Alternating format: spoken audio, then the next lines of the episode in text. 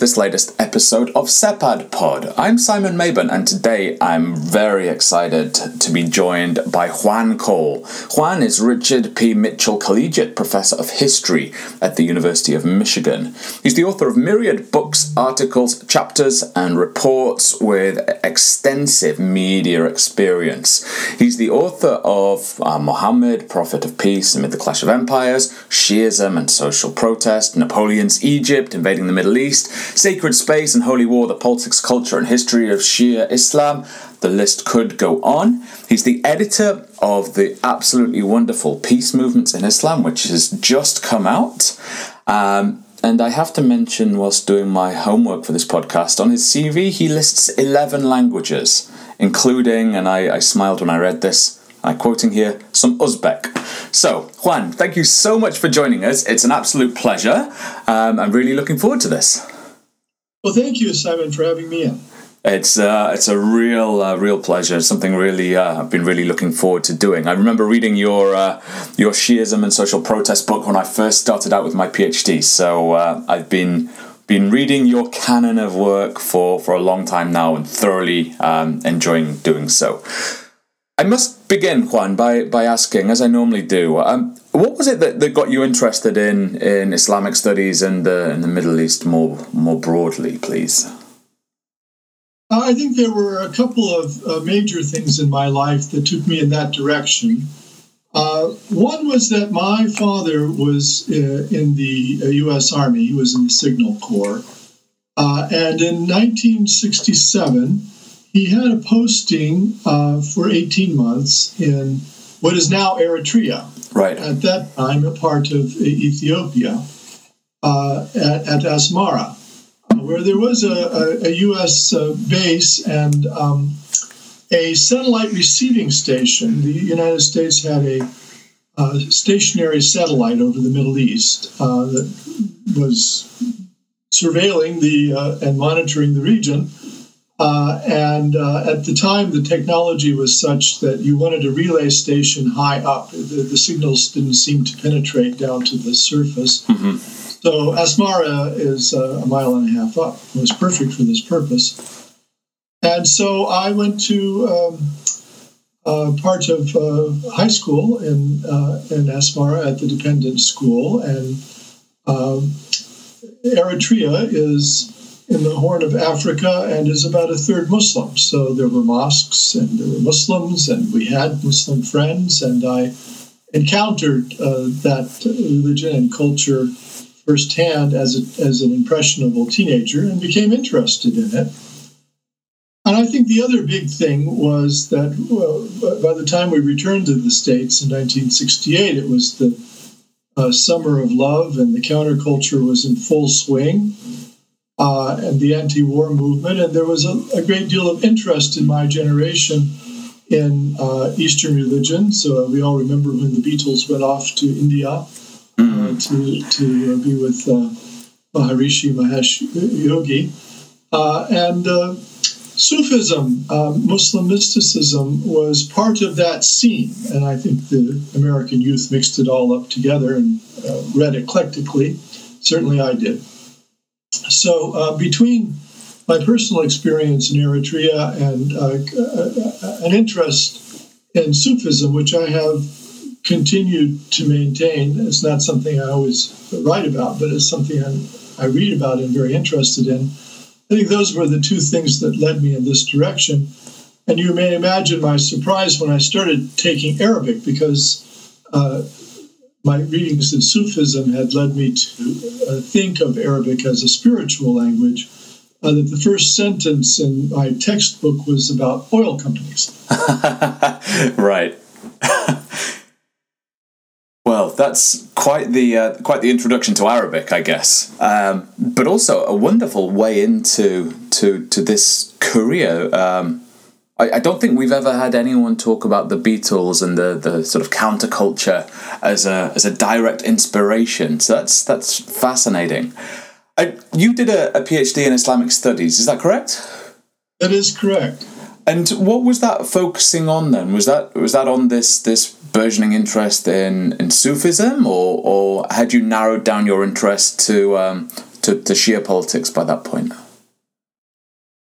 I, uh, when I was at uh, an undergraduate at Northwestern University near Chicago, I uh, was a religion major. Right. And I had an opportunity to go abroad for uh, two quarters of my senior year and write a senior thesis in the field. Mm-hmm. Uh, and uh, I, I, gained a, a, scholarship for that purpose. Uh, and uh, so I went to Beirut, and uh, we had stopped, my family had stopped in Beirut on the way back from Eritrea uh, in 1968. And, and I, I rather liked the city. It's quite beautiful geographically, and I was interested in the culture. So I having been there once, I felt confident in going back, and I did a senior thesis on Christian Muslim relations. Uh, the, the, there was a dialogue movement in the wake of Vatican II at the time. Uh, and uh, I tried to go back to do a, an MA at the American University in Beirut in uh, the fall of 1975 uh, when the Lebanese Civil War broke out, mm.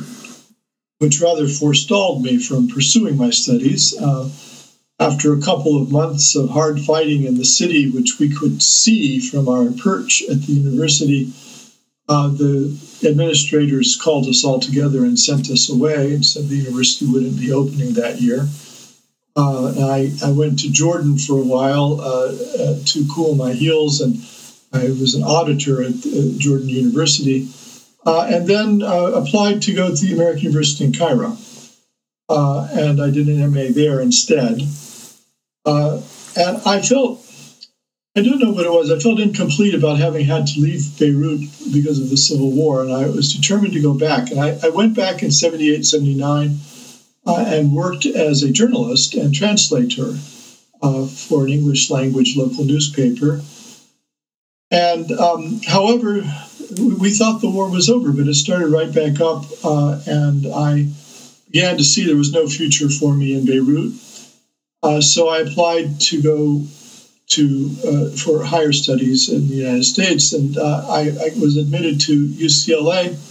And yes, in 78, 79, the, the big global news was the Islamic Revolution in Iran, uh, the rise of the Ayatollahs to power, the overthrow mm-hmm. of, uh, of uh, Mohammed Shah, Mohammad Reza Pahlavi. And so by the time I got to UCLA, uh, I hadn't given up my interest in uh, in, in, Sufism, but um, I had become very interested in this social science question of uh, what, what, were the roots of the power of the Shiite clergy that they could come to power in a country uh, in an unprecedented way. I mean, I don't think, aside from the Taliban more recently, there had been any instance of a clerical corps taking over a country. Um, countries were taken over all the time, but usually it was by military uh, juntas uh, uh, or, I suppose, occasionally billionaires. But uh, uh, this was an unusual thing to happen. And in fact, I think there was a crisis in American sociology over it because there was a sense that the world was moving towards a more secular frame and uh, religious revolution wasn't on the horizon. Uh, so the, the degree I did at UCLA was uh, called Islamic Studies, but it was uh, the brainchild of uh, Gustav von Grunebaum, the Austrian uh, Middle East scholar, who had begun really as a specialist in Arabic literature, uh, and then moved. he fled the Nazis and was at the University of Chicago, and in the United States became very interested in cultural anthropology, mm-hmm. uh, and so he set this degree up as uh, as a history, a social science, uh, and two Middle Eastern languages. Uh, so it wasn't really what you would call Islamic studies from a Middle Eastern point of view, right? But uh, I did do uh, a, fair amount of, of straight Islamics uh, at, during the degree, and of course I had done that at uh, the American University in Cairo as well. That's fascinating. It's quite the quite the intellectual journey just to get to the, the point of doing the, the PhD, but uh, as well, it's it's helpful to get an insight into uh, into the roots of some of these languages, some of these eleven different languages. Um, Juan, let's go a little bit further on. I mean, you've you've done your PhD, you're doing all these amazing things, and one of the things that I love so much about your work is that it doesn't fall neatly into disciplinary boxes, and I hope you take this in the in the spirit that I'm meaning it. It's not um, something that would always be um, be reducible to, to one disciplinary box, but it it straddles um, straddles different questions. Maybe sorry, straddles different disciplines by asking questions that pertain to um, the the social world, the the the, um, the the ordering of society in, in lots of different ways and and that's what I've really enjoyed reading the the various texts of yours that have um, that have had a big impact on me. Um, one of them, perhaps the the one that's had the biggest impact is is Shi'ism and social protest. So I I must ask you just a little bit about that, if I may. Um, for anyone who's not read it, it's it's an excellent text, um, raising such really uh, such absolutely central questions to uh, understanding the, the position of of Shiism in um, in a changing environment and uh, sort of pushing back politically on, on some of the status quo conditions. So, could I ask you just um, maybe to elaborate a little bit on what you were trying to do with the project, please, um, with with Nikki Keddie? Yes. Well, I studied with Nikki Keddie at UCLA, and she uh, had been, um, you know, had become the premier historian of modern Iran in mm-hmm. the United States. Uh, and um, because of the Islamic Revolution, and then, you know, it had uh, sort of side effects in in other societies in Lebanon, where I saw the Shiites of Lebanon mobilize with my own eyes. In fact, I almost missed my plane out of out of Lebanon back to coming to the United States because uh, the, the, Shiites were having a big demonstration and it, it uh, interfered with traffic out to the airport. right. Uh, and uh, so um, when I went to UCLA, and uh, and I had, uh, as I said, sociology as one of my fields. Uh, and under the influence also uh, of, um, of some faculty and graduate students, I became interested in, uh, in uh, the work of uh, Charles Tilly. mm-hmm. Uh, whom I knew slightly later, Chuck Tilly, who was a great sociologist and who, whose work concentrated on the conditions under which um, people protest.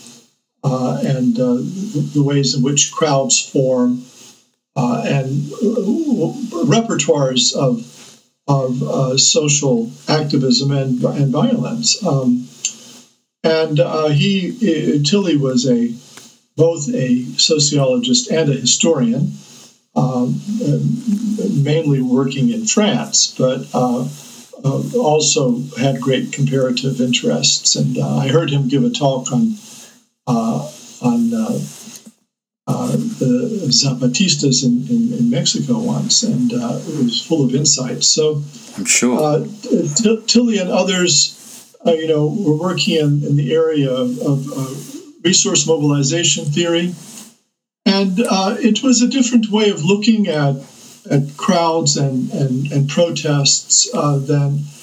Um, uh, than had, had been typical in American sociology. You know, Talcott Parsons and others were status quo sociologists. They were really interested in, in social order and how it's maintained.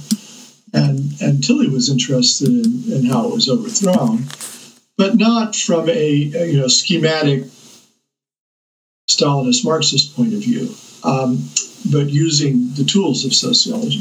So that that interest in, in, in social mobilization, resource mobilization, uh, which I, I, uh, gained at UCLA, was really behind this. And I, Nikki and, and I were talking about doing an edited book um, uh, on uh, uh, Shiite activism in, in, the early 80s, and uh, I, I, proposed this title to her, uh, and, and she loved it.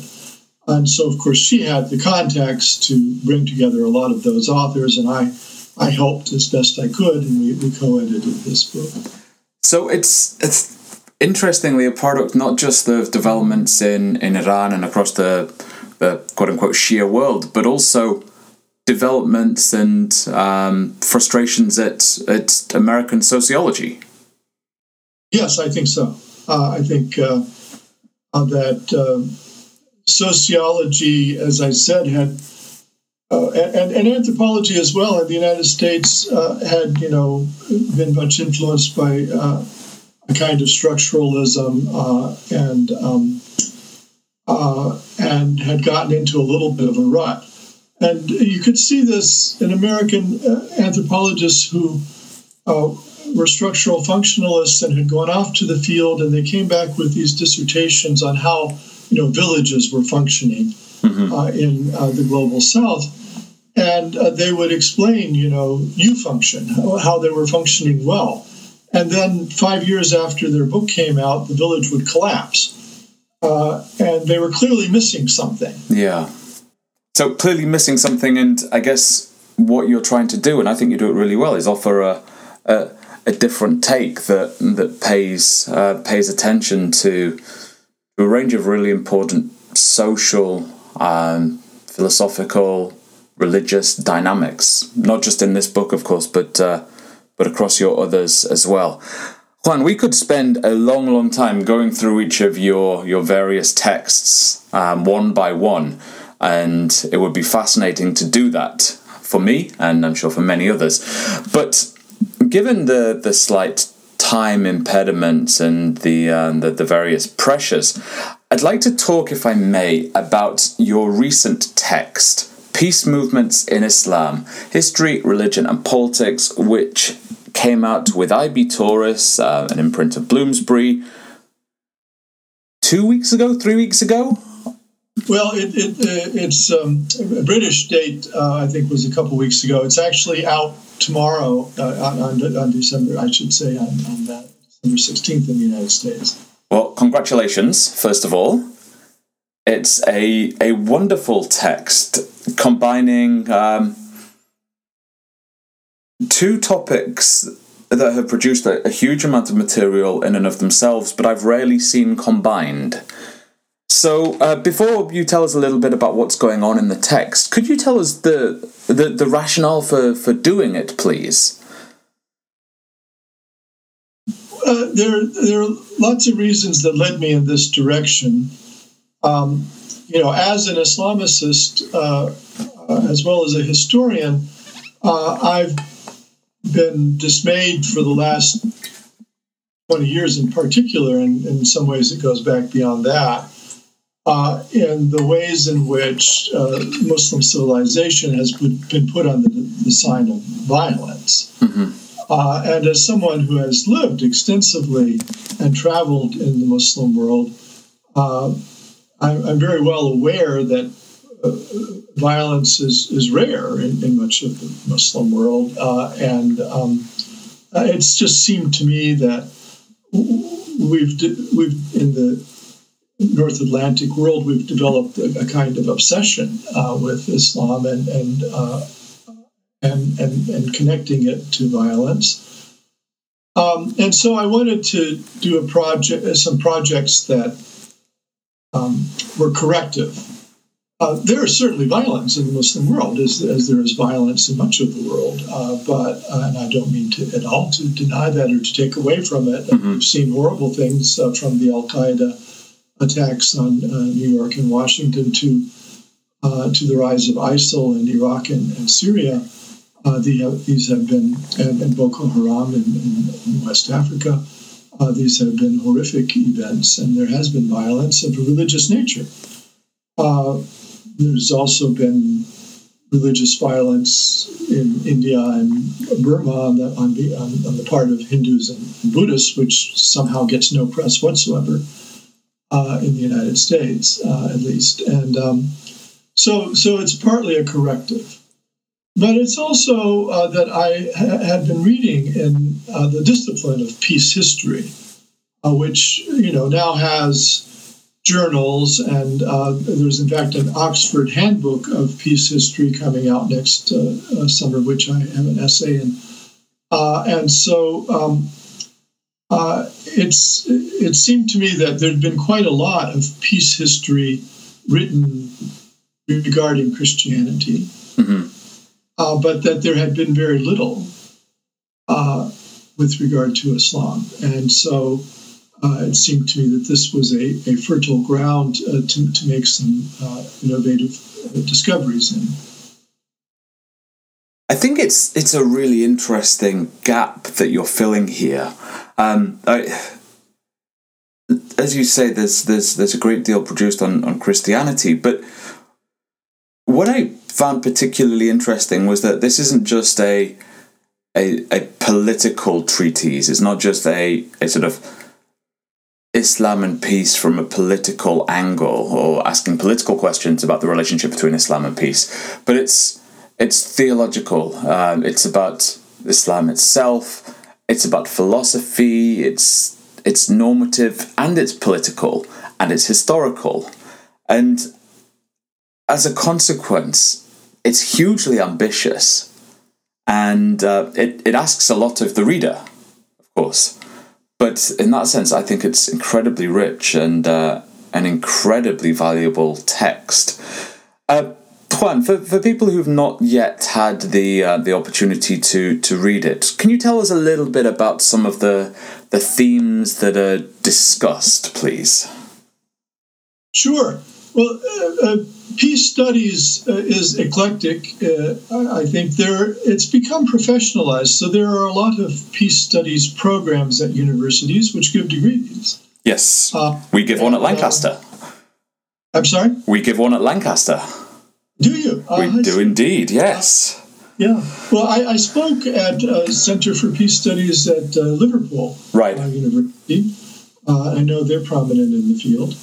Uh, and so, and there are journals. Um, and uh, so there are lots of things, of course, one can address under the rubric of peace uh, studies. And uh, uh, they include, you know, philosophies of peace or the way in which religions intersect with peace thinking. Uh, they also include uh, diplomatic uh, negotiations and political aspirations, as you say. Uh, so uh, the, I think the, the, volume that I edited uh, reflects this wide-ranging character of peace studies. Um, uh, Johan Galtung uh, at the University of Oslo was the first holder of a chair in peace studies from 1955 and has been an important theorist of the field. And he has identified two kinds of peace, what he calls negative peace and positive peace. Negative peace is where uh, there is no war. Yeah. Uh, and uh, that's, of course, a desirable condition. Uh, but it's not an analytical tool. And positive peace is what Galtung thinks of as the things that people in society do that make for greater social peace.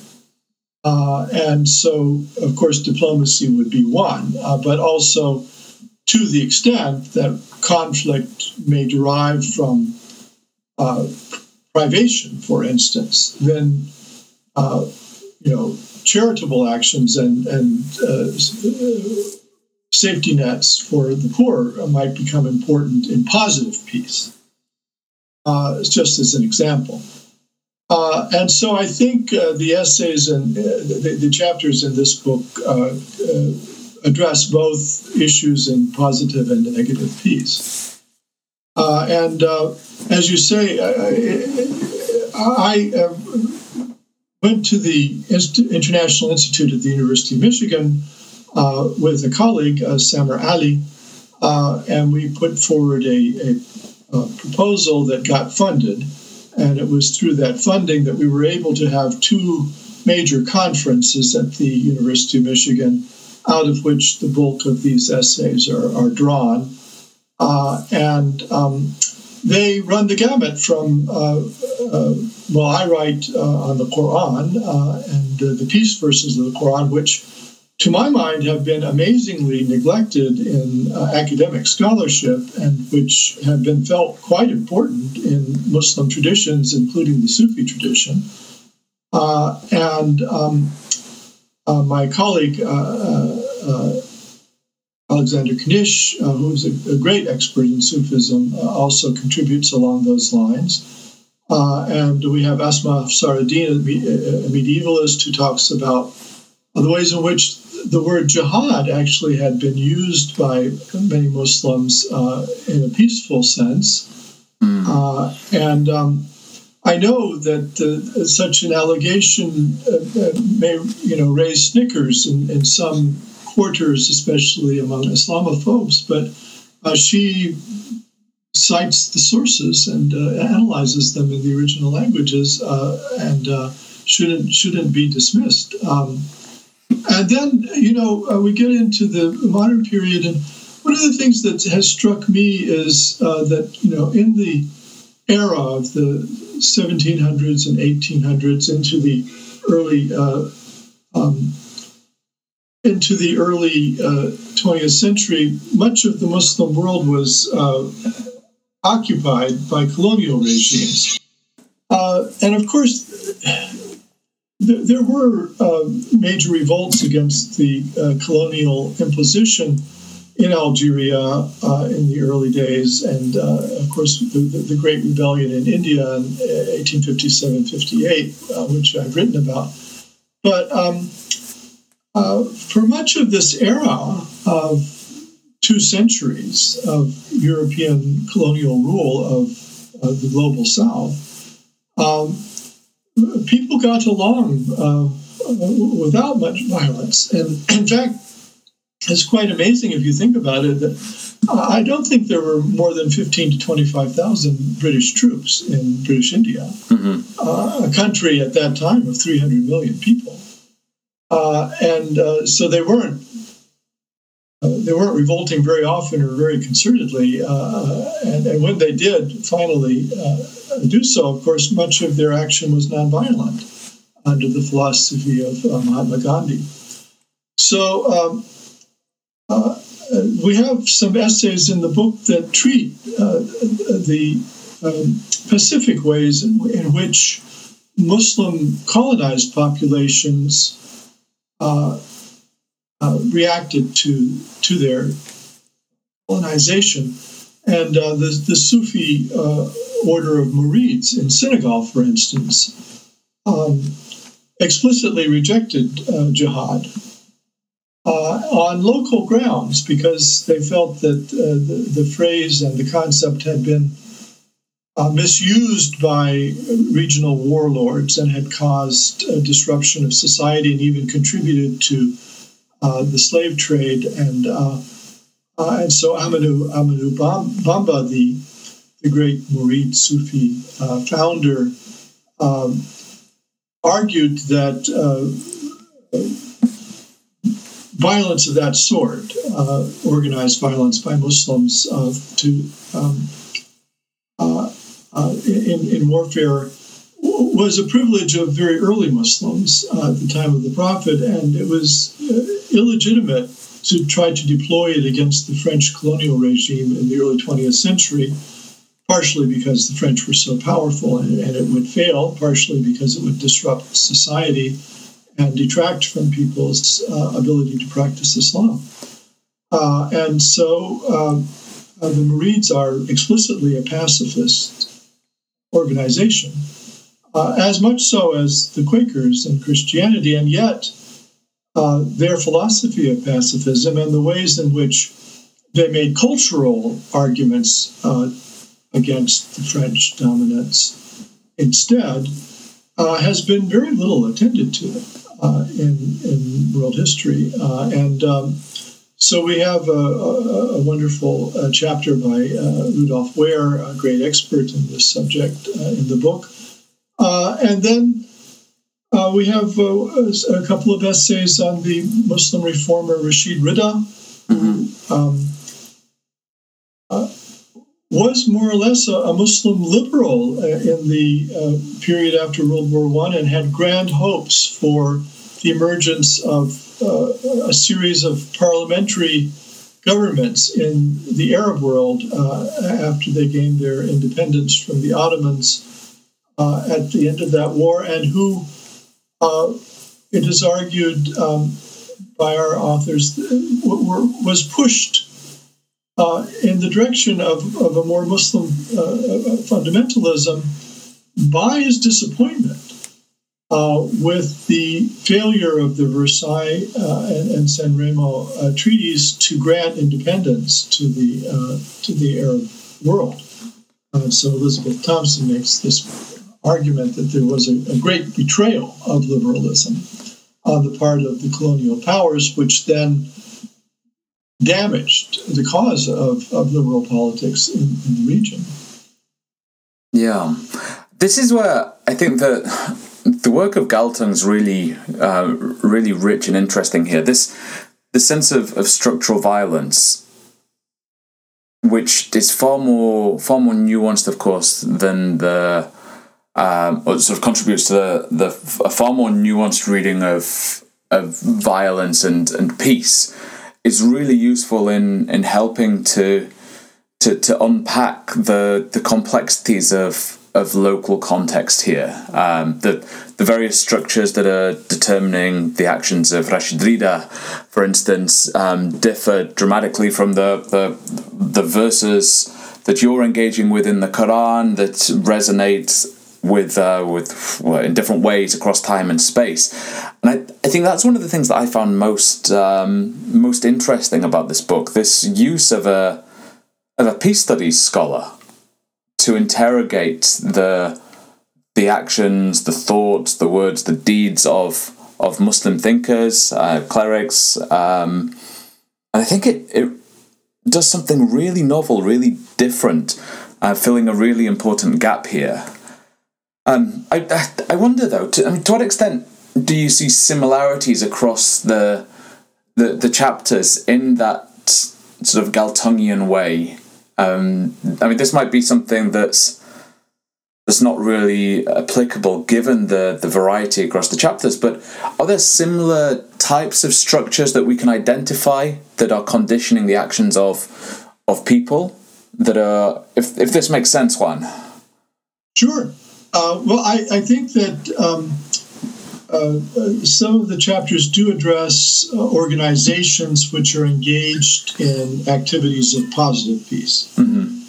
Uh, and so the Murids are in Senegal are an example, but then we have a chapter on Abdul Ghaffar Khan and his red shirt movement uh, in the uh, Pushtun areas of what is now northern Pakistan, uh, was then northern British India.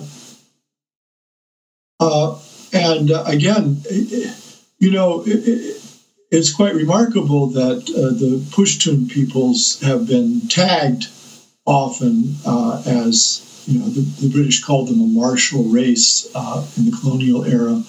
And, um, and the Taliban hail from that ethnic background. And so they've been put under the sign of violence.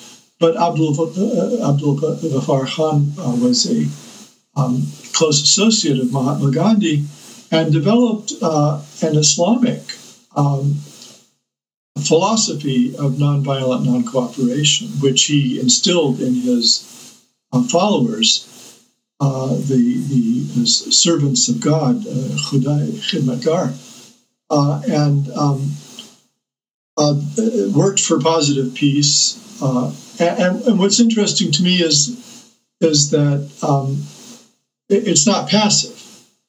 Positive peace is active. Sure, yeah. And, and so there were ways in which uh, they were resisting British colonialism. They were demanding independence uh, for, for, for India, but they were uh, they were doing so with nonviolent tactics and, um, and, and and as an organization working for positive peace and doing charitable work as well. Uh, and uh, then we have a chapter by uh, a Bosnian scholar on uh, after the, the Bosnian War in the 90s. Um, uh, Muslim women formed uh, as did Christian women, formed uh, social service organizations that worked for a greater communal ha- harmony and healing uh, the traumas of the war, uh, and uh, developed Muslim philosophies of, uh, I would say, of a, of a feminist sort, devoted to this work of positive peace. Um, and then we have a a chapter uh, late in the book uh, uh on uh, American Muslims in the Trump era uh, who were under under fire from President Trump, um, who, who, deployed a range of Islamophobic rhetoric and, and tactics, and and who often mobilized um, to uh, for for positive peace work uh, in this in this period. Uh, and I think you know we're, we're forced to be less reclusive than they might have preferred to be as as an immigrant, a largely immigrant community. Uh, but and, and who came out um, more forcefully, but but doing this positive peace work. So yes, I think that's a thread that goes through several of these chapters. And it's it's fascinating hearing you reflect on this and uh, um, the various different contexts that are that are being explored in the book. I mean, linking um, Trump and Rashid Rida, for instance, is it's not something that I would would expect to see in a in a text, but it works really nicely and and raises so many important and interesting um, philosophical questions about peace um, and the nature of, of Islam in the well in social worlds rather than the social world. So I think it's a really successful endeavor and one that I've really enjoyed getting to, to grips with. So Juan, thank you so much for, for spending some time with us today. I've really enjoyed it, much like I've really enjoyed reading your work over the years. So a huge thank you. I really appreciate it. Huge thanks to Juan for his time just now. I've really enjoyed chatting with him and reading his work over the years. You can find him on Twitter at JRI Cole. That's at JRI Cole. You can also read his wonderful website, which is juancole.com, but it's it's actually titled Informed Comment. So do check that out and do check out his wonderful new book, which we've spoken about here. It's absolutely fascinating. Well worth your time. So, as always, a huge thank you to you for your time, for listening to us across this past year. It's been a real pleasure speaking with so many wonderful people. So, thank you so much. Please do take care. Please do like, subscribe, share, do all the things that you're supposed to do with these types of podcasts. But most importantly, take care of yourselves and your loved ones in these rather dangerous times. As always, until next time.